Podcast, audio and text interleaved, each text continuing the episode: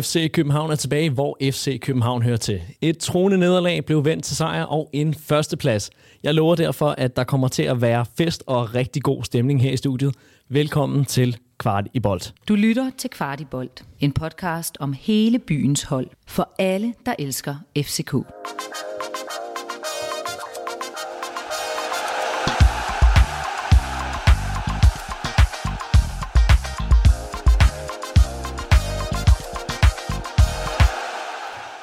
Ja, vi går ind i den første nedtakt i mesterskabsspillet som nummer et. Jeg er din vært Morten Parsner, og her i studiet der har jeg en ellevild Kasper Larsen. Velkommen til. Øh, mange tak. Jeg er fuldstændig rolig. Tvivlede aldrig. øh, det var bare en ny dag på kontoret. Fuck, jeg har ikke trukket vejret to timer deroppe på, på pladserne. Det der med no cheering in the press box, jeg måtte simpelthen... Øh, jeg gik faktisk et skridt op, og, øh, og sad, øh, eller stillede mig sammen med nogle fans, fordi jeg sad på bagerste række der, øh, bare for lige at kunne råbe den ud et halvt sekund, og så ned og sidde pænt igen. Det var, det var en forholdet i hvert fald. ja, og som øh, jeg på YouTube kan se, og jeg på øh, podcasten allerede kan høre, jamen så har vi jo også et stærkt selskab i dag i form af Amalie Brokhus Bremer, som er en af stifterne af Kvindelandsholdets fanklub, og også en af landets bedste radioværter, når det skal handle om, øh, om fodbold. Velkommen til, Amalie. Tusind tak, og, og tak for mange, meget pæne ord også. Ja, ja, men det, det er altid vigtigt, Amalie, at starte på den måde, fordi man ja, ja. ved jo ikke, når udsendelsen er gået, Jamen, hvordan så, så skal jeg nok blive drejet ned under gulvtæppet. Ja, men det er så fint. Ja. ja, og Amalie, senere i udsendelsen, øh, der kan du, kommer du lov til at afsløre lidt om, hvad vi ellers har af store planer for, øh, for, øh, for dig og, Pla, og, og Kvartibold mm. sammen her i, i programmet. Øh, men inden da, så synes jeg lige, vi skal nævne vores samarbejdspartner her på, på dagens kamp. For dagens nedtag, den er nemlig bragt i samarbejde med 3, som nu er færdige med deres opgradering af både netværk, netværk og wifi i parken. Vi har allerede testet det, Kasper og jeg, og øh, det spiller virkelig. Så hvis du overvejer et nyt internet derhjemme, så skift til 3 og deres internet til hjemmet 5G. Vi har selvfølgelig lagt et link i programmets shownoter.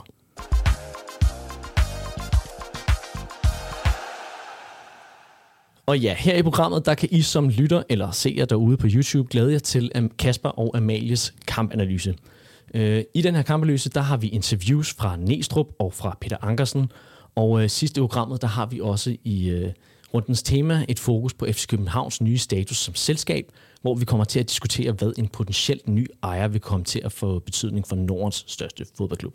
Men inden da, der har vi jo for vane, at vi altid lige skal runde de tre ting, som vi lærte af kampen, og jeg kunne godt tænke mig at høre, Amalie, hvilke mm. tre ting er du og Kasper blevet enige om? Jamen, øh, først og fremmest så blev vi ret hurtigt enige om, at, øh, at en af de ting, vi efterhånden nu har slået fast med syv tommer søm, det er, at FC København under Jakob Næstrup er mentalitetsmonstre. Altså, øh, det, det er et begreb, som, som du sagde, Morten, du havde hørt det på dansk før. Jeg kender det kun, fordi jeg følger engelsk, øh, især kvindefodbold, men også fodbold generelt. Selvfølgelig det her mentality monsters som er nogen, som modstanderne og alle, der kigger med, ved, at uanset øh, hvor, hvor langt nede i sækken i godsøjen man er, jamen så har man, fordi man kan se, at spillerne og trænerne har en tro på, at det her, det kan altid vendes, uanset hvor, hvor langt bagud man er, og, og hvor, hvor kort eller lang tid der er tilbage. Og, og igen i dag øh, får vi at se, at øh, det, det kan FC København altså bare lige nu. Det er helt klart, at øh, den, den tog jo øh, ingen tid, fordi jeg kan huske, hvor mange gange vi har stået i det her studie og snakket om, at hvis vi kom bagud, så kunne vi så godt stoppe festen, fordi øh, FC København kan ikke vende en fodboldkamp. Det har vi ligesom fået først i Horsens, og så også i dag. Det har vi virkelig fået øh, vendt, og det er jo, som Amalie siger, det er jo, bliver vi nødt til at sige, den ånd, som der hersker med, med Jakob øh, Næstrup i, øh, i spidsen. Så der var klar enighed om, det i hvert fald er dagens store overskrift. Hvis vi lige skal gå et spadestik øh, dybere, hvilke to andre ting var det så, som I, øh, I nåede frem til? Jamen, øh, vi, øh, jeg tror begge to, vi synes, vi har set en rigtig god fodboldkamp. det er øh, to gode fodboldhold, som mødte hinanden her til aften, og øh, der var rigtig, rigtig meget godt spil. Og, og det, vi ligesom har skrevet som overskrift for punkt to, det er, at, at FC København og FC Nordsjælland, det er Danmarks to bedste hold lige nu.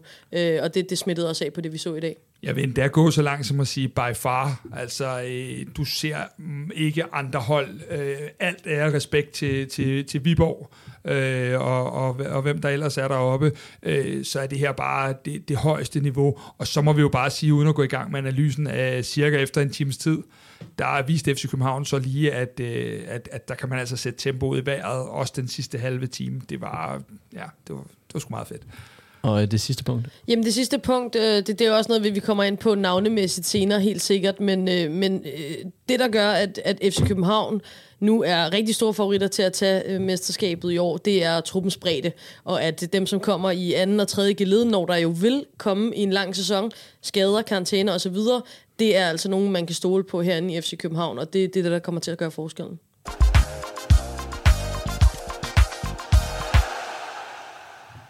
Og med den intro, så synes jeg, vi skal springe direkte over i dagens kampanalyse. I har jo været lidt inde på nogle af hovedpunkterne, men jeg synes, at vi skal starte sådan lidt mere øh, slavisk og systematisk og, og tage nogle af de spillere, som, som måske skiller sig lidt ud, eller som der i hvert fald er værd at, at have særlig fokus på.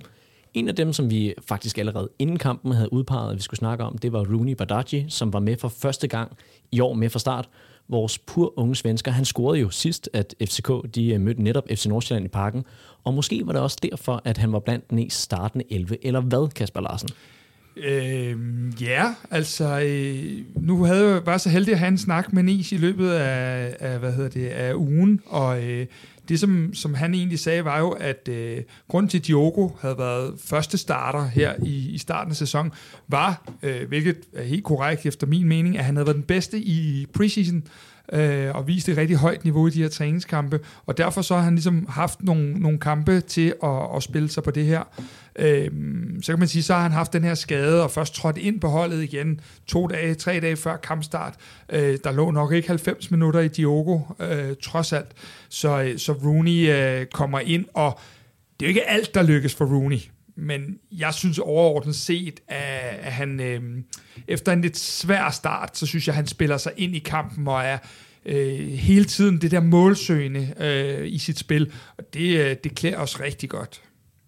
Jamen, jeg er meget enig. Jeg synes, øh, jeg havde skrevet i mine noter, at, at åh, det var ikke lige så godt øh, som noget af det første, og, og jeg synes også, at vi kommer ind på Peter Ankersen, og der, der var også... Øh, noget, der, der kunne være bedre, men det, han er også øh, skal lige i gang igen, og der var også rigtig meget, der var godt.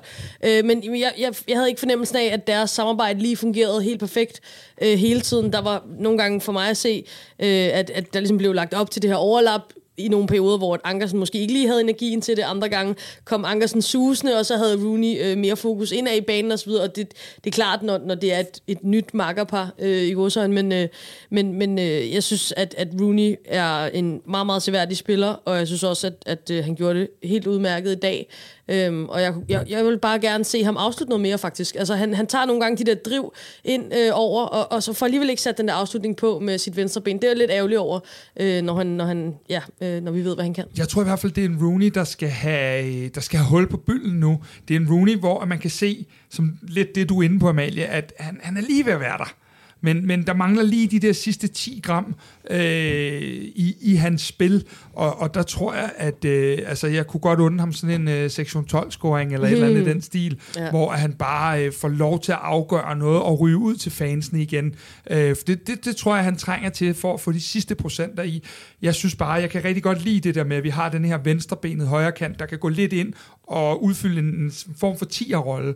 Og så, øh, så, så er det, i dag er det så Ankersen, og ellers så er det jo vores normale futtog, øh, Elias Jæler, der kommer med sit øh, Duracell-proppet batteri mm-hmm. øh, hele tiden. Jeg kunne, jeg kunne ellers godt øh, tænke mig at holde lidt fast i den her snak om, øh, om Ankersen og Rooney-relationen, fordi at, at jeg tror ikke, jeg træder helt forkert, når jeg siger, at Ankersen jo har været med til at skole Rooney i rigtig høj grad. I hvert fald, da Rooney han var bedst og slå igennem, så var det jo faktisk med øh, lærer Ankersen lige bag sig i forhold til at, at blive ved med at føde bolde til ham.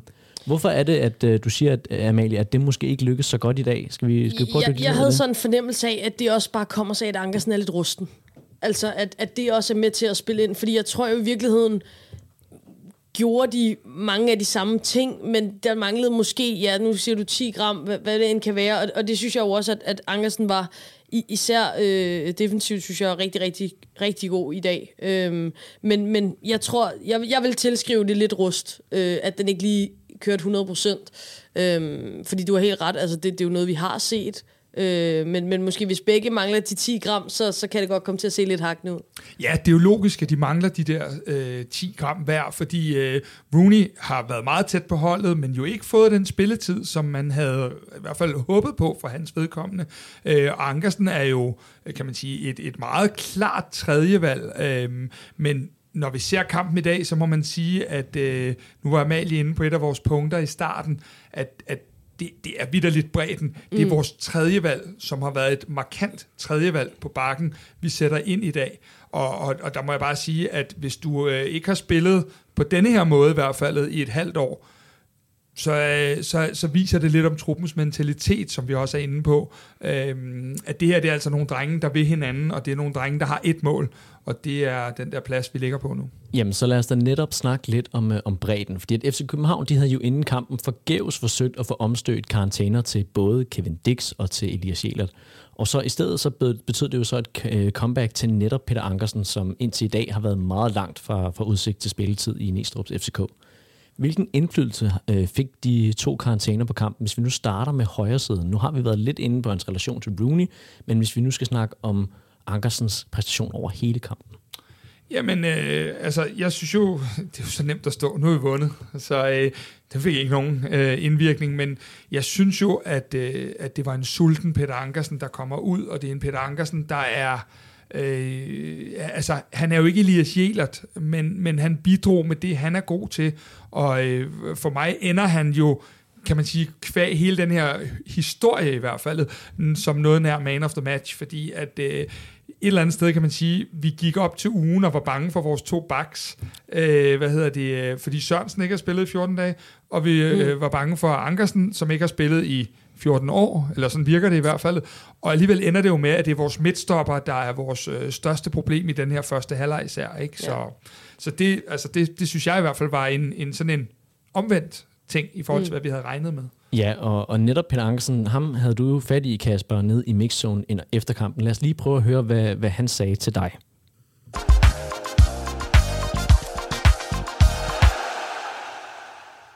Peter, du bliver lige nødt til at sætte nogle ord på den præstation, du selv leverer derinde også.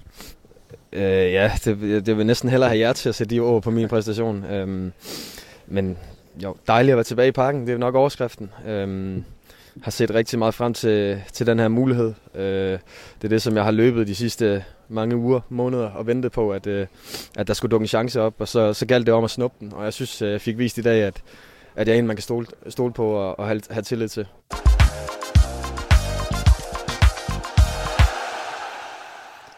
Ja, da Kvartibold, bold, vi snakkede med Peter Ankersen i vinterpausen, der var han jo meget, meget langt fra spilletid, men øh, han gav allerede der udtryk for, at han var klar til at spille sin chance, som han jo fik i dag. Øhm, Amalie, nu har vi jo hørt, hvad, hvad Kasper han tænker om, øh, om Ankersen. Spillede han sig frem i hierarkiet, hierarkiet i dag, eller hvordan vil du øh, vurdere hans øh, præstation? Jeg, jeg tror, jeg er ikke helt så begejstret for Peter Ankersen i dag, som mange andre, som jeg fornemmer på dig, Kasper. Jeg nåede også lige at, at scrolle igennem Twitter og så videre, øh, for, for, for mærkeligt uh, øh, lidt folkestemning derude.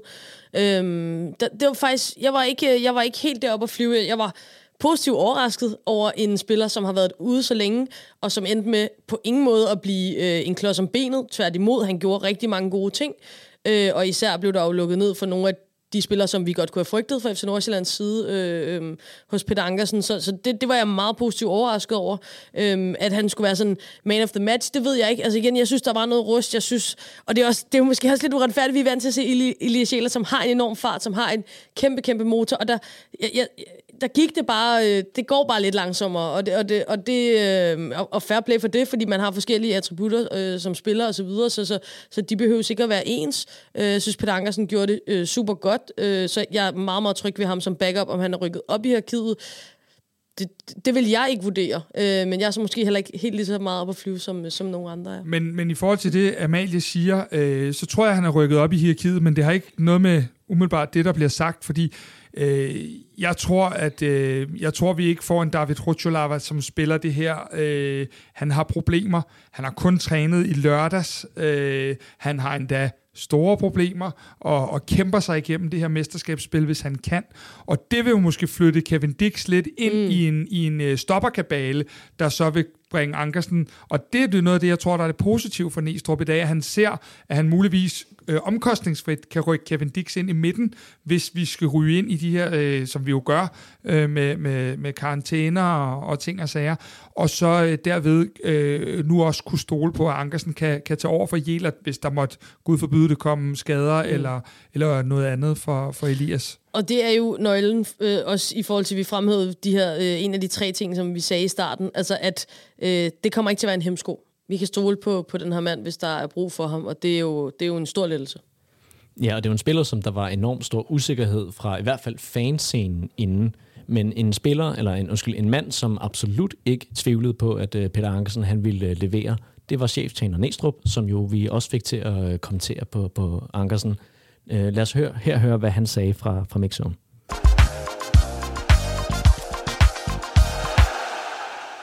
Pete har været outstanding de, de seks måneder, jeg har været. Han har fået skuffelse på skuffelse. Øh, trænet godt, har jeg øh, personligt hjulpet Elias alt det, han kunne. Øh, og øh, har på intet tidspunkt været i nærheden af, at øh, han har været skuffet, han har været ked af det, og han har også været frustreret. Det er helt fair. Øh, men har på intet tidspunkt været, øh, været i nærheden af at sætte sig over øh, klubben og, og holdet, så, så der er ikke nogen, jeg, jeg under mere end den præstation. Øh, altså, han er vel øh, dybest set tæt på at være vores bedste spiller i dag.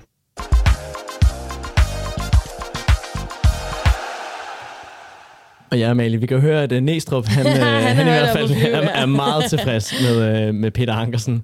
Nej, men jeg synes det, øh, øh, undskyld jeg afbryder, men jeg synes bare, det er, jo, det er jo vildt fedt at høre, fordi at, at, at det her med, at der kan være frustrationer, men som bliver vendt til noget positivt, altså det kunne jo også give rigtig meget dårligt i en trup, og det er klart, det er også et, et, et, et symbol på, at det går fremad, og det er positivt vinde i FC København osv. Men hvor kunne det dog også have været vendt til noget rigtig dårligt, hvis der sad en spiller, som får en, en, en god pose penge i løn, og som er en erfaren spiller i truppen, og som lige pludselig gik og lavede ballade og snakkede, og det ene og det andet. Og, og som Næstrup siger, jamen, han, han har været mega sur, og frustreret og skuffet, men får det vendt til at, at kunne bidrage til holdet og, og være til at stole på. Det, det synes jeg også viser noget om den, det miljø, der er omkring øh, det her hold. Og det er jo netop noget, som Peter Ankersen ellers har fået røg for i hans tidlige FCK-karriere, mm. at han netop skulle være måske lidt for, øh, for hvad skal man sige, øh, frem i skoen øh, i pressen. Er det en mere moden Peter Ankersen, vi ser, øh, Kasper Larsen. Fanden, han havde ikke engang afbladet håret i dag. Det er jo... Øh, det klæder ham også. Det er, altså, undskyld mig, det er hvis jo, jeg lyder øh, som en 60-årig. Ja, men, øh, men jeg kan så lige fortælle som sådan en lille sjov ting for Mixzone, at øh, til gengæld, så første gang, at Ankersen ikke selv står og har det afbladet hår, så skynder han sig jo som noget af det første at fortælle, hvad fanden det lignede, det Mo havde gang i i dag. så øh, det, det, var sådan set, øh, det var sådan set meget fedt. Det var men, en meget cool hat faktisk på Mo. Det er præcis, ja. men, men jeg synes jo et eller andet sted, at, øh, at det er en mere moden Ankersen. Men jeg synes også, at Jakob Næstrup i det her, den her, det her lille bitte klip fortæller, hvorfor FC København bliver danske mester om ni runder. Det gør de, fordi at selv en af ydermandaterne i truppen, som man må sige, Ankersen var i hvert fald før i dag, øh, går ind og, og øh, han fortæller jo omkring det der med, at, at han har simpelthen rent og lært Elias og fortalt Elias, hvor han skulle stå og sådan nogle ting. Der kunne man jo også have valgt at sætte sig over i hjørnet og være en lille smule irriteret eller sur. Og det er præcis det her, der, det er det Næstrup kan. Og det er det, at man oplever og fornemmer, når man kommer ud på tieren, det er det der med, at det er et hold, der trækker i samme retning. Og i syv, til syvende og sidst, så har virket det som om, at de alle sammen bare, det er naturligvis er det, men har det her mål om at skulle hæve den her pokal til sommer. Øh, og det er klart, når du så vinder og vinder og vinder, så bliver det også nemmere at, øhm, at tro på det, træneren siger. Og det er jo der, vi er nu, at øh, Næstrup kan jo sige, at de skal løbe rundt om Damosøen kl. 3 i nat, og så gør det det sandsynligvis. Og bare en helt kort kommentar til det. Jeg tror virkelig, du har fat i noget, eller er meget enig i det, du siger, fordi at, at jeg ser det også som, øh, jeg ser ikke nødvendigvis som om Peter Ankersen bliver mere moden, men jeg tolker det som, at han har en anden respekt for den træner, der er i FC København nu, end han havde for den den ja, dem, der var før, ja. og det er derfor, at han ikke er ude og, og snakke på det. Jeg tror sgu, Amalie kan have en lille pointe her. Øh, uden, jeg prøvede at sige det uden at være ja, sådan for synes, strid med dem, der har været og så videre. At, men, men øh, jeg synes, det var meget smukt sagt, det vil jeg gerne sige. Tak skal du have. Lad os for nu få, øh, få rundet Ankersen af, og så springe over til vores venstreback Christian Sørensen. Han kommer tilbage fra en skade, og han har lige haft en øh, landsholdspause, hvor han har kunnet sunde sig lidt ekstra, og så spiller han ellers fuld kamp i dag ville man have spillet Christian Sørensen, hvis det ikke var for de her to karantæner, som vi så til Elias Jelert og til Kevin Dix? Ja, det tror jeg, man ville, fordi øh, altså, Øh, du kan også se, at han spiller 90 i dag. Mm. Øh, han, øh, noget af det, jeg kigger på, når jeg er til træning, det er, er han i yderstillinger, eller er der noget af det der, hvor han passer lidt på i nogle af tingene? Og han har både været i glidende taklinger, yderstillinger osv. Helt i starten af ugen, og det plejer at være et rigtig godt parameter på, at man er klar. Så det tror jeg, han havde, øh, ligegyldigt hvad. Øhm, jeg spurgte ham jo i fredags, da vi var derude, så sagde jeg lige til ham, hvad, øh, kan jeg sove roligt de her to dage? Det er altså ikke kunne alligevel. Men, men hvad hedder det? Og der siger han jo, ja ja, nu er jeg, jeg er klar, jeg skal nok spille. Og så prøvede han så at sige, så nu holder vi jo nullet igen, fordi det gjorde vi jo, da han var med. Så den røg, den skal han nok lige have tilbage, fordi at det gjorde vi jo så trods alt ikke. Men øh, jeg tror, at Christian havde spillet ligegyldigt hvad, fordi at, at, at, at han var klar. Øh, ellers havde de heller ikke ture, for det havde været for meget med ni kampe igen, mm. og gamble med noget, især med de situationer, der ellers er også. Øh, så det tror jeg. Var det også sådan en Christian Sørensen, du så på, øh, på banen, der gav sig i alle situationer? Ja, helt klart. Og, og han, øh, jeg lagde også mærke til, efter slutfløjt var han også øh, en af dem, der var, der var allermest øh, lettet, skråstrej, begejstret for, for, hvad der lige var sket. Øh, og, og som du siger, han spiller 90 minutter. Hvis det var en, der skulle pakkes ind i vet, så var han jo blevet taget ud øh, før der. Så, øh, så han, han, er, han er god ved os, og han, øh, jeg kan meget godt lide ham, og det giver sig selv, fordi det er en af hans absolutte spidskompetencer. Men nøj, hvor er det skønt at have en mand, som man bare kan stole på på dødbolde. Øh, den måde, han sådan stusser bolden på, når han, når han sparker sin hjørnespark, og, og, og det... Jeg har sådan en øh, pet peeve, jeg ved ikke, øh, noget jeg ikke kan tåle i fodbold, det er dårlig hjørnespark. Altså når man får så mange penge for at spille fodbold, og man ser, at det ikke kan sparke den over første mand, for eksempel. Jeg kan ikke forstå det, og jeg ved godt, at de alle sammen gør deres bedste, og det er bare op i mit hoved. Men, og der, derfor giver det mig stor glæde, at øh, de ligger knivskarpt, og det, det er bare et våben, og det vil blive et, endnu mere et våben, jo længere tid han er, jo længere tid de får arbejde på det, så det, han, han er god ved os. Ja, det, det er nemlig meget rigtigt, det der, det der omkring de her hjørnespark, hvor man, man, øh, man ser, at øh, de har slået med millimeter præcist, mm. og man kan se det gennemarbejdet for træningsbanen. Du kan da se nogle af de her øh, øh, hjørnespark øh, øh, konstellationer, de laver, og så videre, så videre. Det, det, er, det er en gave, vi har, øh, Christian, til at sparke de der. Og så vil jeg gerne lige, fordi det bliver lidt et tema i dag også, sige, jeg kan godt love jer for, det her det er en personlighed, der, der passer så godt ind hos os. Han er glad, han er ydmyg, han er en god kammerat, han er, han er altid øh, øh, imødekommende over for alt og alle. Og jeg siger bare, at de typer kan vi ikke få nok af inde i omklædningsrummet, mm. fordi det i sidste ende det, der bærer det, som vi har snakket om, Næstrup kan. Og så er det jo også en bagkæde af spillere, som er i den absolut unge ende, helt nede fra, fra målmanden af. Så er det måske også meget sundt at have en, der er i den anden ende af aldershierarkiet, eller betyder jeg det noget som helst? Jeg er glad. Elias virker også, som om han har spillet øh, øh, 250 kampe på den der nogle gange. Øh, jeg, det, de er bare gode, de her gutter, mm. og det, det er sindssygt fedt. Det er mere måske en balance også nogle gange med, med spændingsniveauet også. Altså der, der virker han som en meget solid type.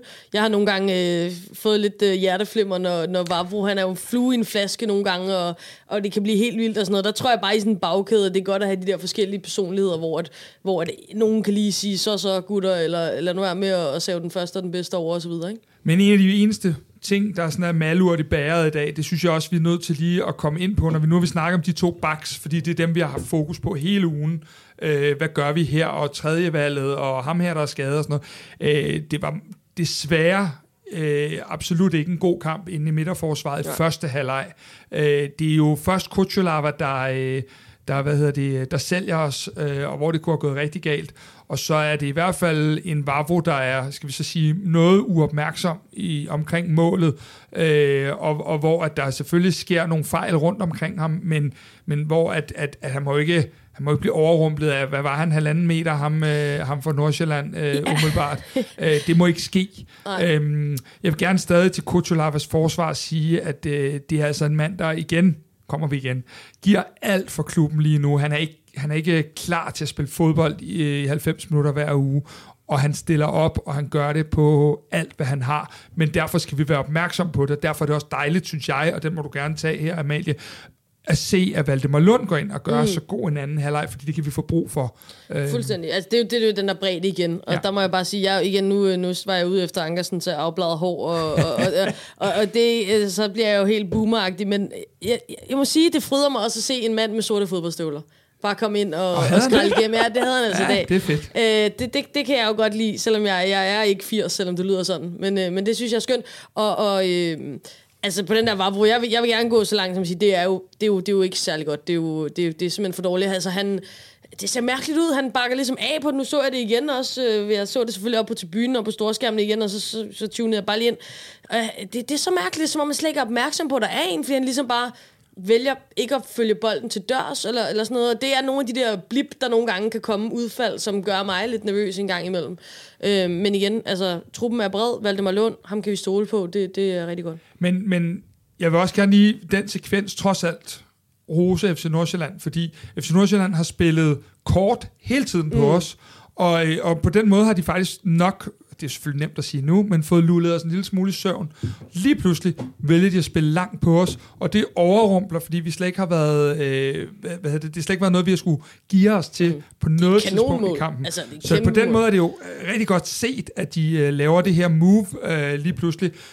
Derfor skal han være opmærksom alligevel, og det er, ja, nu har vi vundet 2-1, så nu står vi bare alle sammen øh, med fortænderne langt fremme og er glade, men, men det, det skal vi Den simpelthen. havde øh, godt nok gjort ondt. Ja, den havde gjort ondt, hvis det var den, der sådan- havde, øh, sådan en lang afgjort bold det. mod Ja, altså, og det er, det, det, det var, der var, jeg har i hvert fald også skrevet i mine ting, altså der var nogle problemer med, med forsvaret. De, de kommer til at være for bange for farten, så der bliver bakket for meget, når de endelig kommer op i, i det der mellemrum mellem forsvarskæde og angrebskæde. Der var, synes jeg, FC Nordsjælland var rigtig dygtig til at spille udenom, når FC København gik i, i højt pres. Nu skal jeg ikke lyde som om jeg sådan, men det er bare, hvad jeg ser med mine lægmandsøjne. Altså, når vi gik op i et højt pres, så var de rigtig dygtige til at spille sig udenom. De var dygtige til at fange en, altså, øh, at finde deres egen angriber, som var faldet ned i banen mellem øh, vores forsvarskæde og vores angrebskæde. Og der synes jeg ikke, at vores midterforsvar er for koordineret. Altså, der vil jeg jo gerne se en, der trykker op, og, og, og irritere den person, der skal, der skal modtage bolden der i mellemrummet. Og det skete ikke. Altså, der havde man bare tid til at modtage bolden og vende sig om og kigge, og hvad skal vi herfra og så videre.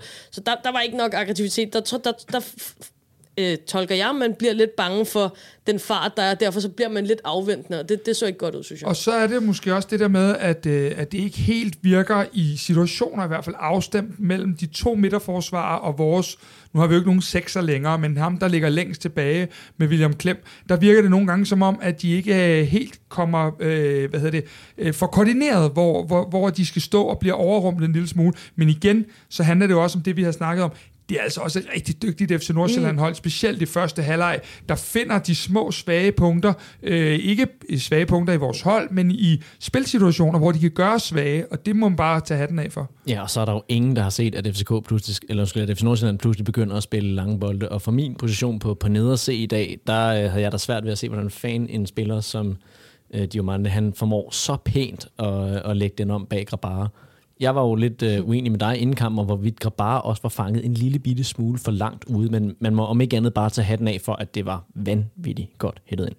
Det er en god kasse, synes jeg. Ja, det, det det, det. det, der vip, han laver med, med nøden der, det er virkelig ja. godt. Altså. Og så synes jeg ellers, at vi skal stoppe med at snakke Ja, ja, alt for vi meget om, hvor gode øh, vi- Ja, vi vandt er, så og have endnu mere fokus på, hvor, Ja, ja, ja. hvor hammerne gode views om at være, siden vi er bedre end, øh, end dygtige FC Nordsjælland. Inden kampen, der var, øh, var der nogen, der var lidt overrasket over, at det var William Klem, der øh, startede kampen inde på den her ikke-sekser-position, som du kalder den, Kasper. Øhm, hvorfor tror du, at øh, William Klem han blev prioriteret over en, må vi antage, fedt Rasmus Falk? Altså, ja, Rasmus Falk er fit, men, men man kan sige, at han er først i matchtræningen omkring torsdag i den her uge. Og der tror jeg simpelthen, man vurderer, at øh, de her, øh, kalder vi dem hurtige fødder øh, fra FC Nordsjælland, måske ville være for hurtige fødder øh, i, i, i, i sådan en kamp. Og så tror jeg, man har vurderet, man har været inde og kigge på nogle scenarier, hvilke kampbilleder kan der have været. Er vi bagud? Er vi foran? Hvor, hvor har vi brug for? Og der, øh, der tænker jeg, at, at man har kigget på, at Rasmus ligegyldigt hvad ikke havde holdt 90 minutter. Mm. Så man tænkte lidt på, hvor kan vi bruge hans, øh, hans øh, kræfter bedst. Men, men, men øh, altså, nu ender det jo godt, men, men jeg synes godt en gang imellem, at vi mangler lidt af de der vendinger op i banen. Øh, hvad hedder det? William Klem, Øh, han havde jo ikke for ingen øh, grund det navn William, fordi der var til tider i dag, Ja. hvor jeg synes, og det er gået både godt og skidt i forskellige situationer, men hvor det var en anden William, han mindede lidt om, øh, med, med efternavnet Kvist. Øh, og i nogle situationer var det fantastisk, fordi vi fik den lagt af og fik ro på spillet, og i andre situationer kunne man godt have tænkt sig, at han havde ture at tage, nu så jeg ham på 21-holdet, 21-landsholdet øh, i den her uge, der spillede han den sindssygt meget frem i banen, øh, og, og hvad hedder det, det manglede et par gange i hvert fald. Ja, og, og, og så kan jeg ikke rigtig finde ud af, fordi det er meget sjovt, du siger det, jeg har skrevet præcis det samme i mine noter. Det, det blev for mig at se, og det tænker jeg også har været et taktisk oplæg, det er det, han har fået at vide også kvæg øh, Nordsjællands fart og så videre, at han skulle være den, der tog tempo ud af kampen. Han skulle øh, stille sig på bolden og, og kigge, hvordan kan vi øh, få etableret vores spil på, på den rigtige måde og så videre. Øh, men for mig at se, manglede der simpelthen noget tempo derinde. Altså, der, der, der var ikke nok fremdrift, og det var også noget af det, der klikkede, da Rasmus Falk kom ind, fordi han kan jo netop det her med, og, og har også erfaringen til at sige, Jamen, selvfølgelig er der masser af situationer, hvor vi skal træde på den, og vi skal vende rundt, øh, eller vende ned og så videre. Men han ved også, at når der er et eller andet, der åbner sig derop, så laver han vendingen, og så sætter han tempo med det samme. Og det gjorde William Klem næsten ikke i den her kamp, som jeg så det. Og det, derfor blev det også meget træt i, i den første periode. Så det synes jeg, eller skrev jeg i hvert fald i mine noter, det er noget af det, han skal lægge på sit spil.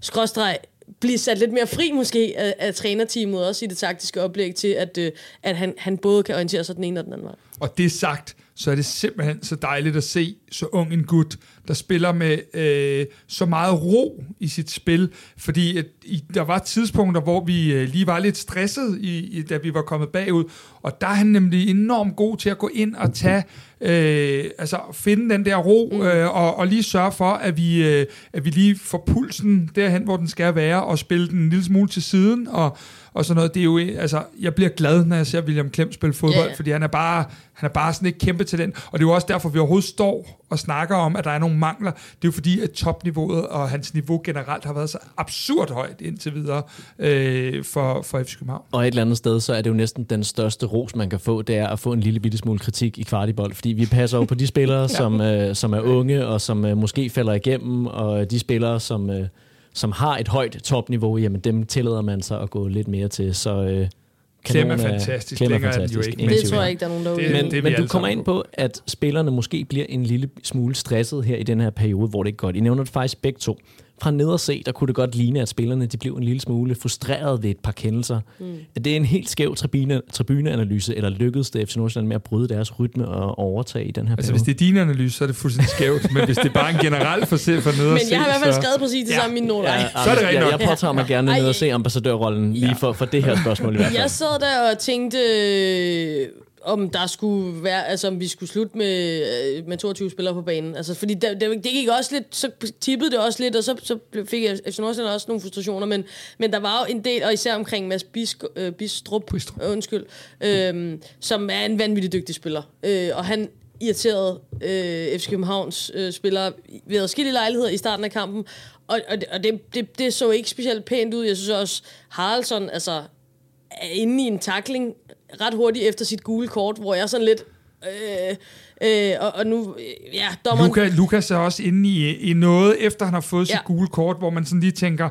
Øh, og så dømte han gudskelov frisparket på klem i stedet for, yes. men det var sådan, hvor man... Ja, og, ja. og Vavro er jo nede og blande sig øh, ja. med en, der ligger oven på bolden ja. og sådan noget. Det er også ja. fucking irriterende, undskyld mit sprog, men, ja. men øh, hvad hedder det? Så, så der var sådan Øh, ja, det, det, var, det var stresset og frustrerende og så videre, øh, men, men det var faktisk også positivt overrasket over. Det blev vendt, altså det blev jo glemt. Og det, ja, det var nemlig noget, som virkelig kom Nordsjælland til gode faktisk, og, øh, og det er jo ellers ikke et hold, som man normalt forbinder med at skulle, skulle være hårde eller tage tempoet ud af kampen, men, men det, det er måske også bare det lod, man har, når man ja. er i parken. Og så, hør, så hørte jeg faktisk Mads Bistrup øh, nede i mixzone, nu er det ikke fordi, vi stod på, på tæerne af ham, men, men øh, der var ikke lige andre, så vi kunne godt lytte lidt til, og han sagde, han var lidt selv lidt bekymret over, at han havde fået det der gule kort for hurtigt, som han mm. sagde. Det kom for tidligt.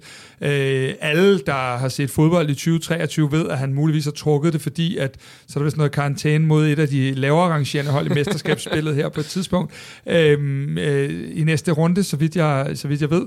Men, men Bistrup, jeg bliver bare også lige nødt til at sige, at øh, jeg håber ikke, han har irriteret FCK-spillerne alt for meget, fordi at, øh, ja, videre ja, ham, ham, ham, så man, ja, så øh, man måske gerne i en FCK det, tror jeg, igen. kunne godt være... Noget, noget jeg i hvert fald også bemærkede for nede at se, det var, at øh, han fra sin midtbaneposition løb ud og mandsopdækkede øh, Darami i, øh, i de første i hvert fald 20 minutter, øh, og gik ud og støttede bakken hele tiden. øh, og skulle måske også have haft det her gule kort endnu tidligere, hvis, øh, hvis man lyttede til dem, der stod lige ved siden af mig på, øh. Øhm, men øh, vi har jo hørt fra Jakob Næstrup om øh, Ankersens præstation tidligere. Kasper, du spurgte ham tidligere også til hans syn på resten af opgøret, og siden vi nu snakker hele analysen, jamen så lad os da lige høre, hvad Jakob Næstrup han kunne fortælle os fra Mixzone.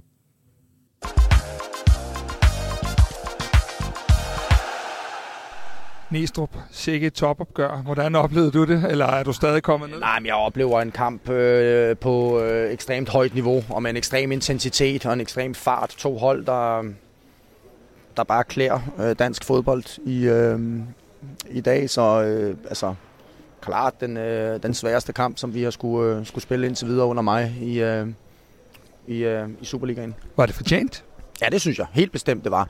Jeg synes, at vi, øh, vi kommer ned i pausen øh, med en... Øh, øh, hvor de, de har drillet os i første halvleg med deres positioner, når vi er gået i pres. Der er også mange gange, hvor vi råber den. Øh, de driller os der, og, og det gør, at du... Øh, øh, perioder, hvor du skal, du skal løbe lidt efter dem og løbe lidt baglæns. Det vidste vi godt kunne ske, men jeg føler et eller andet sted, at vi gør alt, hvad vi kan for. Og det er også det, vi, vi har snakket om, at presse tempoet så højt op. Så når vi spiller herinde, så ved vi, at vi typisk, når vi, når vi, øh, når vi rammer øh, minut 60, så begynder det at, så begynder det at gå ondt på, øh, på, på modstanderne. Men et hold, der, der drillede os i, i første halvleg, øhm, og, og vores spillerne øh, sad med en fornemmelse af, at det, det, det bliver svært at få øhm, forvent det her, men også med en følelse af, at, øh, at vi, øh, når vi var oppe omkring modstanderne, altså vi har jo tre-fire meget, meget, meget store chancer i, øh, i første halvleg. Anden halvleg, der synes jeg, vi er klart bedst færdige.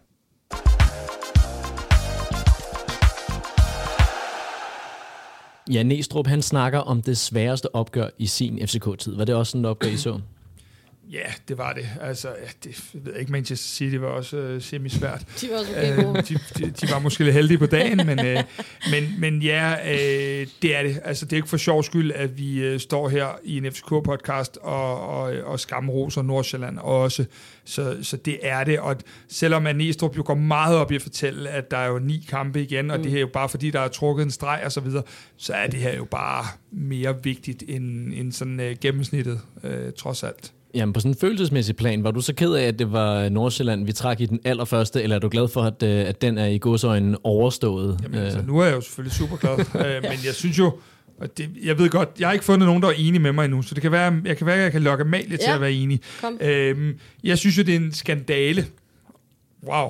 Men jeg synes faktisk, det er en skandale, når det er, at vi gerne vil i dansk fodbold lave propaganda for at reklamere det allerbedste for, for, vores, øh, for vores Superliga, som vi elsker at man, og jeg har sagt det før, og siger det gerne igen, at man så vælger at have to dages forberedelse, både for FC København og FC Nordsjælland, til det opgør, som alle har set frem imod, som jo sandsynligvis er et af meget få opgør, der, der, øh, der hvad hedder, afgør det danske mesterskab. Det synes jeg bare er ærgerligt, at man ikke i den her runde kunne have, have, have mødt øh, nogle andre, og det er ligegyldigt, om vi havde Elias i, mm. i karantæne eller noget. Det handler egentlig mest af alt om, om ja, om at, at, at vi skal give de bedste forberedelser til sådan en guldkamp her. Kasper, han siger skandale, Ja. Amalie. Er din puls lige så høj? Øh, Ja, øh, nu laver jeg sådan en Uffe Elbæk. Øh, øh. Øh, det, øh, jeg vil sige, jeg skal ikke gøre mig klog på, hvordan de laver det der programlægning, og hvor lang tid det tager, og, og så videre. Det, øh, det virker som om, at øh, det, ja, det, det, det, det må de skulle selv lægge råd med, men jeg, kan da, jeg havde ikke tænkt over din øh, pointe, Kasper, men, øh, men det kan jeg da egentlig godt se, nu du siger det, at, øh, at, at, at den kunne måske have stået en my skarpere, øh, sådan en flot kamp som i dag, hvis, øh, hvis man havde øh, lagt det anderledes. Noget, man fra divisionsforeningen har ramt fuldstændig rigtigt, og øh, noget, som Superligaen absolut ikke skal klandres for, det er, at man i sidste måned har kåret Havkon Haraldsson som både månedens spiller og månedens unge spiller. Tog han den selvtillid med øh, i dag i parken? Altså, jeg har besluttet mig for, at øh, det her spørgsmål, det øh, går til Amalie, fordi ja. Nu er jeg i 14 dage fået at vide, om han er min, øh, min søn, eller øh, om han har aktier i Kvartibold. Og øh, min søn, det er han ikke, og aktier i Kvartibold, det hvad jeg sådan lige ved, så har han heller ikke det. Så jeg vil rigtig gerne lade Amalie svare på spørgsmålet, fordi jeg er jo øh, totalt forblandet af den lille gut der. Ja, altså jeg, øh, jeg skrev i mine noter, at han er bare Superligaens vildeste presspiller. Altså det er helt vildt, hvad den mand får udrettet. Øh, og, og, og jeg skrev også bare lige, jeg synes det var sjovt, der sad en, øh, en, en dame ved siden af mig, øh, som sagde til sin mand, efter, jeg tror det havde været 20 minutter eller sådan noget, så, skrev hun, øh, så sagde hun til ham, øh, skrev det bare ned for at kunne huske det, for jeg synes det var også sjovt. Hold kæft, den lille lort, han løber var sagde hun til sin mand. Og det er så sandt, som det er sagt. Altså, han er vild, ham der. Øh, og han er nede i banen og henten, og han er oppe på forreste linje, og han øh, sætter vores pres, og han er med til at, at, at, at tage, det, øh, tage temperaturen ud af det, når det skal tages ud af det. Altså, han laver så mange rigtige beslutninger i løbet af sådan en kamp, og han er jo øh, ikke særlig gammel, så det er bare... Uha, han er god. Han er udmærket. Ja. Øhm, men, men så er du i gang med ting... søn igen, hva'? Ja, lige præcis. Ja, ja. Søn kan komme. Øh, en af de ting, som jeg kigger meget på, det er, at i første halvleg, synes jeg, han øh, ligger relativt langt fremme på banen. Ja. I anden halvleg, der forsøger vi faktisk, som jeg i hvert fald ser det, at lægge Lukas Lea nærmest op som en, en, en helt normal nier øh, og, og ligge i hvert fald på modstanderens sidste linje, og Haraldsson går meget længere tilbage i banen, og der må man bare sige, at det kommer også til at klæde vores spil rigtig godt, øh, og Næstrup har jo i hvert fald til mig sagt, at Lukas kan spille en nier lige så godt som nogen i Skandinavien. Øh, det, det lyder wow. lidt vildt, med, trods alt, men, ja. men øh, men, men der den kan man bare søn. sige, ja, den anden søn. Ja. Men det har man ah, set i Glimt før, synes ja. jeg, i kampe. Det, det har man med, nemlig at, mod at, at han kommer frem. Ja, præcis. Lige præcis. Øh, og og der, der kan man bare sige, at, at øh, det er jo en af de ting, der er med til at vende kampen, fordi Haraldsson går ned og bliver playmaker, og Lukas kommer til at give lidt tyngde deroppe i nogle af de her dueller. Og så skal vi jo så også lige sige, at, at begge hold må skifte en midterforsvar mm. i, i pausen, øh, og jeg tror, kvæg vores snak om bredde, at det gjorde mere ondt på FC Nordsjælland at skifte Kian Hansen, end det ja. gjorde på FC København at skifte øh, David Rutscholava. Og så synes jeg, det er næsten helt kriminelt, at vi er nået godt og vel 40 minutter ind i udsendelsen, og endnu ikke har nævnt Victor Claesson. Øh, han formår trods alt at lave en assist til Daramis fuldstændig vanvittige mål med, med helt. Han suger tre spillere til sig og gør faktisk rigtig mange af de ting, som du siger, lærer at gøre, Kasper. Øhm, er, det, er der også en styrke i, at begge vores øh, to otter kan, kan gå i boks og kan støtte op om den nier? Jamen altså, det, det, det, du kan jo ikke sætte, du, du kan snart ikke lave taktik mere på den måde, fordi Øh, jeg tror, for bare 10 år siden, jamen, så spillede folk jo de der positioner, og så var det det, det var. Mm. Men, men det er så fleksibelt, det er Næstrup laver med FC København lige nu. Så, så de ryger jo i boksen, og øh, både Klaseren og Lea får lidt en, måske en bumlet start, men spiller sig i den grad op i opgøret. Og så er det bare det der med, at du kan flytte dem så meget rundt. Og det, det, det der ligger derude med, med, med Mo, Klarsson og Christian Sørensen, Altså, jeg gad seriøst ikke at være højere øh, hvad hedder det, forsvarsside øh, hos de andre, fordi der er efterhånden kommet nogle Morten Olsen øh, automatismer øh, i det her, som, øh, som, øh, som virkelig er fremragende. Så det er jo bare så mange strenge, vi har at spille på øh, i alle facetter. Og Darami, han bliver af fansene i parken kodet til, øh, til man of the match. Næstrup, han nævner Ankersen. Men øh, lad os lige dvæle med, med den første målscorer, der er forventet. I nogle af de programmer, vi har haft tidligere, øh, i det vi kalder FCK Indersiden, der har vores datahold været inde og se på, at Darami han scorer på langt flere mål, end han egentlig burde, hvis man kigger på det, der hedder XG, Expected Goals. Øhm, var det her endnu en af dem her, hvor at øh, hans expected goals, den kommer til at ligge lavere, end øh, det hans output er?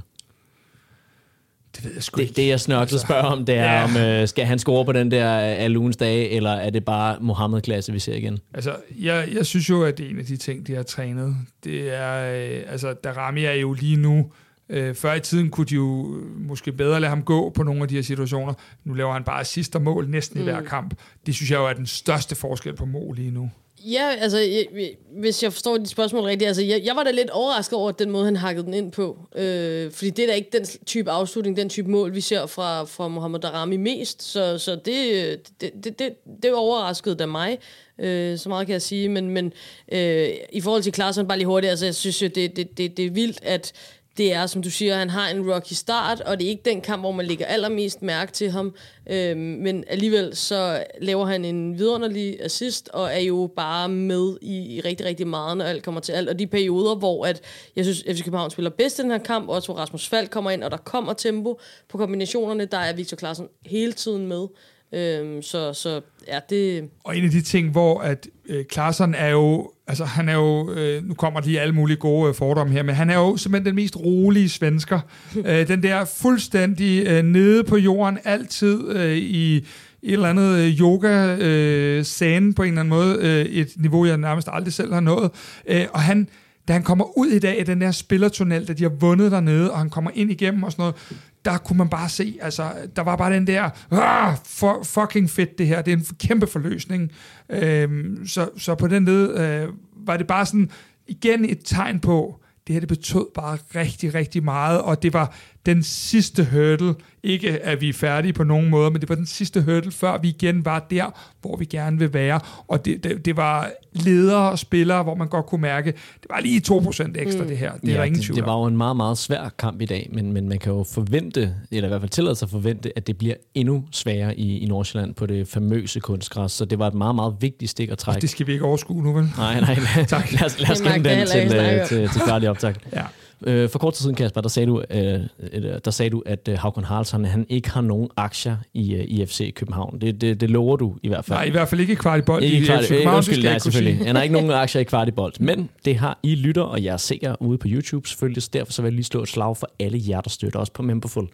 Netop fordi, at I bakker op om udsendelsen, jamen, så er det, at vi kan lave det her indhold, som vi laver til i dag. Så tusind tak til alle jer. Vi smider selvfølgelig et link i shownoterne, så der også er mulighed for at bakke op om det. Tidligere i dag, Kasper, der gav du jo en øh, trøje, en Rasmus Højland trøje, til øh, en heldig vinder, til et af vores med- memberful medlemmer. Så det er altså ikke bare rent, øh, hvad skal man sige, øh, donation til os. Det er øh, rent faktisk noget, hvor der også er mulighed for at hive noget i den anden ende, hvis man er heldig. Øhm, Kasper, jeg har i mit manus øh, ved at være nede ved, ved enden af, af min kampanalyse. Har I nogen, øh, for din skyld også, øh, Amalie, har I nogle punkter, som, øh, som I gerne vil runde af her i, i kampanalysen? Det er...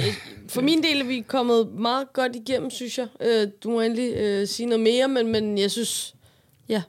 Altså for mig betyder det, øh, jeg har været herinde så mange år i FC København, og jeg ved godt, hvad det er, når det er, at toget det kører herinde. Når det er, at FC København øh, er i synk med fans, øh, trænere, spillere, øh, når man kommer på tieren og, og ser, det, det er meget, meget svært at stoppe det. Nu ved jeg godt, at Twitter tager over, når jeg siger det her tog, men, øh, Fut, men, fut. men, men, ja, men det, det er en stor maskine, der, der øh, går i gang, og guderne skal vide de sidste år, at vi godt har vidst, at der har været hak og host osv. osv. Lige nu trækker de bare alle sammen mod den her guldmedalje, mm. og wow, det er fedt. Og med de ord, lad os øh, lukke dagens kampanalyse. Vi er nået dertil i programmet, hvor vi skal tale om ugens tre spørgsmål. Den her gang, der spurgte vi jer, hvilke spillere I har ærget jer mest over, der har været rygtet til klubben, men som ikke endte med at skifte til FC København. Flere de har naturligvis nævnt Thomas Delaney, som jo endnu ikke er et lukket kapitel, så lad os i stedet høre nogle af jeres andre forslag. På Instagram, der har Lyne Live skrevet en, som mange af jer er enige i. Det er Erling Haaland. Han var åbenbart en mulighed, og jeg er sikker på, at Ståle kunne have fået noget godt ud af ham, inden vi sendte ham videre. På Twitter, der skriver øh, Jeppe Tang, han skriver Erik Svarchenko, dygtig spiller med klasse på og uden for banen, kunne godt have set ham få fem, øh, fem store sæsoner i København. Også på Twitter skriver William Meising, jeg var i, i lang tid rigtig godt træls over, at vi ikke fik Lukas Andersen. FCK var ude efter ham, men valget faldt på Pep Biel. Set i bagklubskabens klare lys, så var Pep nok den bedste handel. På Facebook, der skriver Patrick Hansen, Andreas Skov Olsen. Han passer fortsat godt ind i stilen og har alle de værktøjer, som holdet fortsat har brug for og mangler. Fart, stærke dueller, målfarlig og stærk relationelt og et stærkt spark for distancen. Han har hele pakken, og selvom jeg er dybt naiv, så håber jeg, at vi får en ny mulighed til sommer, når Darami han er væk, da ASO åbenbart har problemer med brygge. Han vil ødelægge ligaen, hvis han ender her. Vi har endnu et øh, forslag fra, øh, fra Facebook, Kasper, men jeg ved, at øh, han er, er på din blog, så ham vil jeg ikke nævne. Jeg vil bare lige kreditere, at øh, Mikkel Levine Johansen, han, øh, han har den samme svenske spiller som dig i, øh, i sin pipeline. Kan du fortælle lidt om, øh, hvem øh, du måske allerhelst vil have set i FC København? Ah, Jeg ved ikke, om det er helst, men i hvert fald en spiller, som, som har været semi-rygtet til nogle gange, er jo øh, den svenske angriber Markus Berg. Øhm, og jeg synes bare, at det er sådan en spiller, der har lavet mål alle vejen, han har været, både på landsholdet og, og så videre. Han valgte så at tage til Katar i stedet for, og øh, ja, det er jo også et valg. Øhm, man kan træffe, hvis man har lyst til den slags. Øhm, nej, jeg er, ikke, jeg er ikke fan af hans valg, men jeg er rimelig fan af, at han, øh, at han er en dygtig angriber, lavet rigtig mange mål, og jeg havde godt kunne se ham som sådan en 31-32-årig have sådan lidt Markus Albæk øh, end of career her i København, og have lavet øh, kasser for os. Mm. Det var sådan en af de ting, og der er mange, vi kunne tale om, men det er en af dem, jeg i hvert fald lige har tænkt på. Øhm, Og øh, Amalie, har du så nogle spillere fra Katar, du, øh, du tænker kunne hoppe ind i, øh, det, det, i FCK-truppen? Desværre, øh, desværre ikke. Øhm, jeg har skrevet en, en helt aktuel, jo, som jeg synes var, og som stadigvæk kan mig, som er Nikolaj Wallis. Øhm, som jeg synes... Øh, Ja, det giver sig selv, hvorfor. Altså, det, det, det er jo... Øh, altså, han, han havde da passet ind som, som hånd i handske her, og, og det undrer mig stadigvæk, hvorfor det ikke endte sådan. Øh, fordi det virker ikke til, at altså, ja, spilleren ved vi jo nærmest godt, hvad han ønskede. Øh, så, så ja, det, det, det kan jeg ikke rigtig forstå, hvorfor man ikke fik det til at passe sammen. Øh, fordi jeg synes bare, man ser nu, hvor, hvor, hvor vanvittigt dygtig han, han også er i, i sin nye klub, men, men også var i Silkeborg. Og, og så synes jeg bare, jeg, jeg har sådan noget med, jeg kan godt lide, altså jeg connecter også med fodboldspillere på andre planer end, øh, lyder som også, de også connecter mig, det gør de overhovedet ikke, men jo, jo, jeg, jo, kom nu. jeg bliver fascineret af fodboldspillere på andre planer end det, de gør nede på banen, når det er en fed type, man kan mærke, øh, hvem de er, hvad de også godt kan lide at lave, og de ser ud på nogle fede måder, eller hvad det nu end kan være. Og der synes jeg bare, at han er en fed character, øh, og virker til at være en, en cool fyr, som, som er København, øh, passer til København, så, så det er jo altså, mig. Prøv lige at høre, han er ven med Nikolaj Thomsen. Så behøver jeg ikke at sige mere, så Jamen, alt fanden. bare godt. Han hænger altså, ud ind i det er another det. aspect, som jeg var det, jeg inde og besøge i, i lørdags, og Præcis. der er altså så hipt, som noget kan være, og, og det er jo ham også, ikke? Og det kan jo godt være, at det lyder super kontroversielt, at vi her i Kvartibold nævner Nikolaj Wallis. Men jeg kan fortælle, at på Instagram, Facebook og Twitter, der har I alle sammen nævnt Nikolaj Wallis også. Den eneste grund til, at jeg måske ikke lige inkluderede ham i den første, det var faktisk ikke, at jeg ikke er tur, men at, øh, at der simpelthen ikke øh, har været den store begrundelse for, hvorfor. For som du siger, han giver jo næsten lidt sig selv. Ja, han er åndssvagt god. Seriøst, ja, det er han desværre. bare. Ja. Så lad os springe lyn hurtigt videre.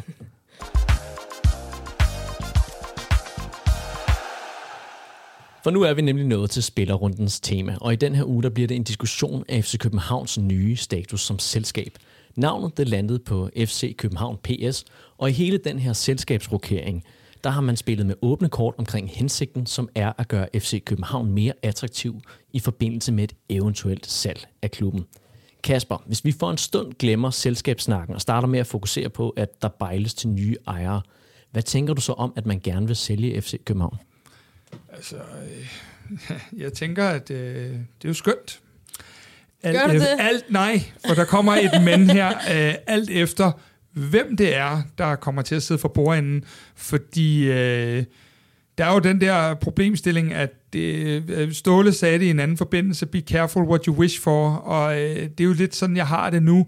Øh, jeg ved, hvad jeg har, og det er jeg ikke altid sådan helt tilfreds med for, for et par stykker af dem, øh, men jeg ved ikke, hvad jeg får, og jeg ved ikke, hvad jeg hvad der bliver solgt til. Så det er sådan et, et svært at svare entydigt på, men selve tanken om, at FC København skulle sælges, har jeg ikke noget problem med, hvis det er noget, der kan give flere øh, mønter. Men øh, værdierne, værdierne. Ja, for ejerskabet i danske klubber, det er jo et super aktuelt tema. Øh, vi har set det få katastrofale konsekvenser for Esbjerg. I Brøndby, der har det delt fanscenen i to, og senest der har Aarhus Fremad fået en IT-milliardær fra Nigeria som majoritetsejer. Når FC København de så sættes til salg i umiddelbart forlængelse af de her cases, hvad er det så, man som fan kan blive nervøs for, Amalie? Uh, mange ting, synes jeg. Øh, mange ting. Altså, jeg er jo den der slags fodboldfan, som nogen vil synes er en hellig frans, og hold nu op, og, og, det, og det handler bare om mønter, som du siger, og lad os nu bare få nogle større, dyre og bedre spillere, og, og så videre. S- jeg vil også gerne øh, have nogle bedre spillere, jeg vil også gerne, eller lige nu vil jeg ikke have nogle bedre spillere, lige nu er de per- per- per- perfekte, som de er, men, men forstå mig ret, men jeg vil også gerne have en fodboldklub, som jeg kan se mig selv i, som repræsenterer den by, jeg er, er vokset op i og bor i, øh, med al den, øh, ja, alle de værdier, der er, øh, diversitet, inklusion, øh, alle de ting, som, som jeg elsker rigtig meget ved København og ved FC København. Og derfor er jeg selvfølgelig nervøs for, øh, at man skulle blive en del af et konglomerat med, med flere klubsejerskaber, for eksempel, hvor man bliver en fødeklub, som ikke er en klub i sin egen ret, men som primært eksisterer for at booste andre klubber. Jeg er bange for, øh, hvor pengene skal komme fra. Altså, øh, i værste fald kunne det være øh, et, et, et diktatur øh, eller en eller anden despot i, i Mellemøsten, eller Rusland, eller Kina, eller hvad det nu end kunne være, øh, som, som ikke øh, respekterer sådan øh, helt grundlæggende menneskerettigheder osv. Så, øh, så, så jeg synes i virkeligheden, der er mange ting at være bekymret for, og hvis jeg skal være helt ærlig, så er jeg jo, altså jeg er jo helt nede på sådan en, jeg er jo helt sådan hippieagtig på det her punkt. Altså jeg synes jo for eksempel, den tyske model med 50 plus 1 er, er rigtig fræk, altså den synes jeg er fed. Øhm, fordi så er der den her indflydelse fra dem, som i sidste ende er fodboldklubben, og dem, som fodboldklubben er til for, som er øh, fans og tilhængere. Det er den ene del af det. Den anden del af det er, at jeg synes, at vi øh, i FC København, efter nogle år, hvor vi måske snublede en lille smule, så øh, glæder det jo mit hjerte, at vi holder juleaften for dem, der ikke har nogen at holde juleaften med. Vi øh, laver øh, madspilsordninger øh, herinde, øh, og jeg kunne blive ved med at nævne så mange tiltag. Og, og, og det er jo noget af det, der gør, for at bruge Amalies ord, at, at, at jeg i hvert fald, ud over det, der sker nede på banen, kan identificere mig med det at være øh, FC København-fan, øh, og, og være en del af København, og en del af byen, og en, og en del af alle de ting. Øhm, og de værdier har jeg i hvert fald svært ved at se øh, lige pludselig øh, skulle ændres markant, hvis det er, at vi skal føle de her ting. Alle står og råber om VK og Jelert og alle de her ting med de unge, men du kan ikke kun snakke om værdier, du skal også leve dem. Det gør FC København dags dato, og det er sindssygt vigtigt øh, som fodboldfan, synes jeg. Men kan vi tillade os at byde de, øh, hvad hedder det, øh, koble de værdier til, til ejerskabet? Er det ikke bare et spørgsmål om, at man som klub har en kultur for at have de her værdier? Jamen, det, det, det var nemlig faktisk lige præcis det, jeg ville videre til, fordi jeg er da helt sikker på, at der vil sidde fans af Manchester City eller PSG derude og sige, at de laver også øh, velgørenhed, de er også ude på, på børnehospitaler, og de er også så videre. Og det er helt sikkert, øh, det er de, men det, som de i sidste ende er der for, når de er ejet af staten i Katar eller øh, Saudi-Arabien i Newcastle tilfælde osv., det er for at reklamere for et land, som har øh, ufatteligt dårlige øh, forhold for øh, kvinder, dårlige forhold for migrantarbejder, dårlige forhold for alle de her ting. Og jeg har ikke lyst til, at min fodboldklub skal være en reklamesøjle for et land, som jeg på ingen måde kan identificere mig med. For og det er jo det, der er med værdier. Fordi hvis du ikke lever dine værdier, så er, du, øh, så, så, er det jo, så er det jo ligegyldigt. Så kan du, du kan ikke holde noget øh, madspil og juleaften og alle de her ting, hvis du så samtidig gør noget andet. Du er nødt til at sige det, du gør, og gøre det, du siger. Sådan er, øh, sådan er reglen, øh, i, i hvert fald min regel. Og det er ja. totalt, øh, jeg ved det godt, det er totalt rygertæppe og øh, hippie-mentalitet og alt muligt, fordi fodbold er også bare et hyperkapitalistisk monster, og man skal også være op på tæerne for at følge med, og der skal penge til alt det her. Og det anerkender jeg fuldt ud. Jeg tror bare, at, at fodbolden er på vej i en, i en forkert retning. Det, jeg kan kun tale på min egen vej. Jeg kan godt blive frastødt af, af, af nogle gange af de her ting. Fodbolden kommer for mig at se for langt væk fra os fans, som i sidste ende er kerneressourcen i fodbold. Det er sektion 12 dernede, der, der skaber øh, produktet øh, nede og se øh, på sin måde. Alle de her ting. Og hvis at, at fansene kommer for langt væk fra fodbolden, så er der ikke nogen fodbold tilbage, og det er derfor, at jeg synes, det er super vigtigt at identificere de her bekymringer og værne om de her ting. Jamen, som du siger, Amalie, så er penge i fodbold jo desværre et, øh, et vilkår i, øh, i moderne fodbold. Øh, og nu er det jo desværre ikke hverken dig, mig, Kasper, Nederse eller Sektion 12, der skal, der skal sælge klubben. Det er klubbens store aktionærer. Er de ikke deres gode ret til at sælge til dem, der giver den største profit? Og kan man sige, giver det overhovedet mening at snakke om, før vi ved noget som helst om den, den eller de kommende ejere? De er jo i deres fuldstændig gode ret. Fuldstændig. Øhm, og det er jo derfor, at man bare står med, med, med, med bævende underlæb og håber, at det er nogle mennesker, som, som forvalter den her fodboldklub, som vi er så mange, der holder af, på den bedst mulige måde. Og der kan jo være lige så mange fans, er der lige så mange holdninger til, hvad den bedst mulige måde er. Øhm, og, og nu har jeg inviteret mig her i dag, og så kan jeg jo kun sige, hvad, hvad min ene øhm, øh, øh, bedst mulige måde er. Og det er jo helt klart, at man, man, man, man holder klubben på danske hænder, og man sørger for ikke at blive en del af en eller anden form for kon- konglomerat, som, er, øh, som har flere fodboldklubber øh, rundt omkring. Og det, det er noget af det, jeg synes, der er så ufattelig vigtigt at holde fokus på. Men det, det er jo krav, som vi stiller som fans. Er det noget, som vi kan tillade os at, at stille til en kommende ære? Vi har jo ikke nogen formel magt. Vi er jo øh, produk- produktet, for at sige det på den kedelige måde. Ingen os, ingen klub. Absolut ikke. Altså, og, og, og det er også derfor, jeg siger, når det, når det, det der med, at det kommer langt væk fra fans. Altså, det er jo mennesker, som bruger al deres tid og al deres penge på at tage til udebaneture i Aalborg og købe trøjer til hele familien for penge, som er svære at skrabe sammen for de elpriserne. Og jeg kunne blive ved og ved og ved og ved og ved. Det er ekstremt passionerede mennesker, og som du siger, Kasper, uden øh, de mennesker, som bruger al deres tid og al deres penge på at støtte FC København, jamen så var der ikke øh, nogen fodboldklub. Og derfor så synes jeg også, at man skal værne om omkring de mennesker, og det håber jeg virkelig også, at nogle ejere, som på mange måder må have en idé om, hvad en fodboldklub er for et produkt i en eller anden portefølje, hvor de også har en masse andre typer virksomheder, øh, så, så er det jo noget helt særligt, og det håber jeg det også, at man er klar over. Kasper, du startede med at svare på, øh, på den her diskussion, øh, at du var sådan set positivt stemt, hvis at det levede op til, til mm. nogle kriterier. Hvilken ejertype synes du vil klæde både fansklub og, og de andre aktionærer? Nå, men altså, udover at Amalie har en super point i forhold til den der tyske model, det vil jo være det, der klædte os allerbedst, men, men øh, jeg ved ikke, hvordan jeres Eurojackpot, den ser ud, med min, den, øh, den, øh, den, den gik ikke helt i sidste gang. Øh, så, så hvor realistisk det er, det ved jeg ikke, men, men det er jo selvfølgelig klart, at hvis vi bare kigger ind i et tasselbord, øh, så, så er det jo den vej, Amalie taler om med, at, øh, at du har nogle flere øh, danske ejere, der, der vil poste nogle penge i det her, og som for mig vigtigst af alt forstår, hvad FC København er, og hvad FC København betyder.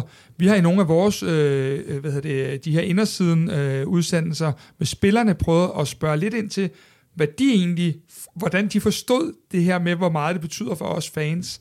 Øh, og jeg synes, vi har fået øh, blandt andet fra Rasmus Falk jo nogle super fine svar, men det er jo et interessant spørgsmål, når du kigger længere op, fordi øh, jeg kunne godt, når jeg kigger på nogle af de beslutninger, der bliver truffet øh, i vores klub en gang imellem, så kunne jeg godt være lidt i tvivl omkring, øh, om den forståelse, øh, i hvert fald øh, helt er til stede. Ja, det er jo ikke længe siden, at William Kvist han blev bedt om ikke at genopstille til bestyrelsen i FCK. I den forbindelse der skrev han på Facebook, at fans de skulle stå sammen og passe på vores klub. Amalie, giver det mening at være nervøs for, at den sportslige sektor den drænes, øh, formidler, i den ny, formidler i den nye ejer, når, wow, giver det mening at tale om, at øh, den sportslige sektor måske drænes, for midler i forbindelse med en ny ejer, når William han skriver sådan noget her på Facebook? Jamen bliver det ikke mere rolig i hvert fald. Jeg tror også, og nu er jeg ikke øh, erhvervsekspert, men det er jo også to lidt forskellige ting, som jeg forstår det. Altså, man vil jo gerne gøre sig lækker, øh, og, og samtidig vil man også gerne trække nogle penge ud, og de to ting, igen, I må have mig undskyld, men det ting kan jeg godt kan lade sig gøre øh, samtidig. Øhm, så, så, men det er klart, altså det, det William Quist jo øh, snakker om, det er jo det her med, lad være med at trække penge ud til jer selv, jamen så investere i nogle nye træningsfaciliteter, øh, parken, hvad det nu end kunne være. Øhm, og, og det er jeg da enig i, men, men det, jeg tror også, altså nu sagde jeg godt nok, at jeg var sådan lidt hippieagtig, men jeg er jo helt med på, at fodbold er en forretning, og der sidder nogle mennesker, som, som også gerne vil have et udbytte, når det går klubben godt. Og, og, og Lige så vel som da der var corona, at, at de holdt hånden under os, yeah. så må man også respektere, at uh, det er business, det yeah. her. Uh, så så langt er jeg også helt klart på, på den side.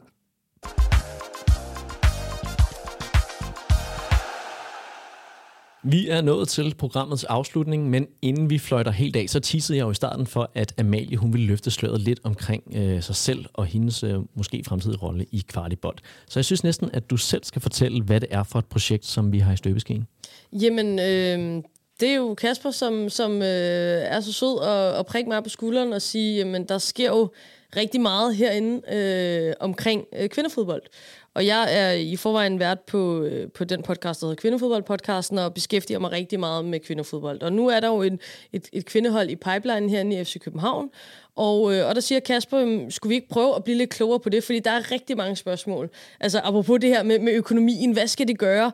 Øh, skal vi nu til at, at aflønne øh, 25 kvindespillere også, og kommer det til at tage fra det budget, vi har til, til, til, til herreafdelingen, og, og hvad med talenterne, og det ene og, og det andet? Og skal de slide på græsset? Jamen for fanden, altså der, der, der er mange bekymringer, og, og det forstår jeg udmærket godt, øh, fordi jeg står jo også her øh, som fan i dag af FC Københavns herrehold, så, så øh, vi vil selvfølgelig gerne blive helt vildt meget klogere på den her proces og følge med i tilblivelsen af det her hold. Både for helt sikkert, tænker jeg, at få aflivet en masse myter omkring, hvad er det, det her kommer til at betyde, men jo også, det, det tror jeg godt, vi kan være helt ærlige omkring, at, øh, og undskyld mig for at bruge et kedeligt ord, men opdrage, øh, inddrage nogle af de fans, som er i FC København, som måske kunne være nysgerrige på, hvad er det her for noget?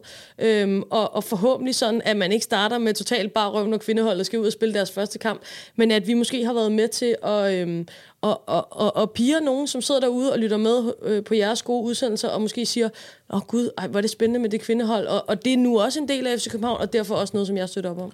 Det, det er sådan set, øh, bare for lige at, at trække den ind, så for det første, så har jeg jo den der holdning, at når vi skal gøre noget i kvartibold, så skal vi gøre det ordentligt, og vi skal gøre det med kvalitet. Og øh, nu er det jo ikke fordi, at Amalie står her, det kunne jeg også godt sige, selvom at der var en anden gæst, så, så synes jeg, det er det ultimativt bedste, vi kan få øh, på den front. Og personligt har jeg det sådan lidt, at øh, jeg ved ikke, hvad jeg synes om noget. Jeg er faktisk sindssygt nysgerrig for ja. at vide, hvad, hvad er det her for noget? Altså det der med, at, at de er dårligere til at spille fodbold og alle de her ting, den er kommet ligesom, fordi at vi er også dårligere end Manchester City, men jeg synes også, alligevel vi er meget fede at se på herinde. Så den er jeg kommet ud over. Men jeg synes også, jeg har mange spørgsmål, mm. som jeg savner svar på. Hvad er det her? Og så synes jeg, at nu har vi stået og snakket værdier igennem et stykke tid her med, med ejerskab og sådan noget. Jeg synes også, der er noget i, at øh, fodbold er for alle. Det er noget af det, vi bruger mange, mange termer, hvor vi hele tiden snakker om det der med fodbold er for alle. Øhm, og selvfølgelig skal København som landets hovedstad have en super fed, øh, et fedt kvindehold, øh, som, som bare sparker der ud af med, med en masse. Og om folk så gider se det eller ej, det, det er fuldstændig op til dem selv. Det er ikke det. Vi skal ikke, vi skal ikke påtvinge noget. Men jeg synes, det er vigtigt, at vi har det, og jeg synes, at det vil være vigtigst af alt, at vi får afmystificeret nogle mm. af de her ting, inden vi beslutter os. Og lige så vigtigt som det er, at vi har et kvindehold, lige så vigtigt er det selvfølgelig også, at vi har en øh, kvinde podcast her i Kvartibold. Og for at vi kan rykke på det her program, så kræver det, at vi får endnu en samarbejdspartner på projektet.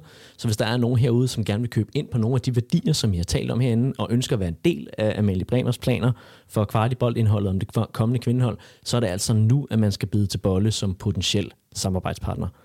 Amalie, havde du lige et, Jamen, et sidste det var, ord det var bare til, helt øh, kort, fordi jeg synes egentlig, at øh, nu stod vi og snakkede og, og store ord og så videre, jeg ved godt, at tiden løber, men det var også bare for at give et indblik i, hvad, hvad der kunne være i sådan en podcast. Altså, så skal vi jo tale med Rebecca Steele, som er projektchef på det her kvindehold.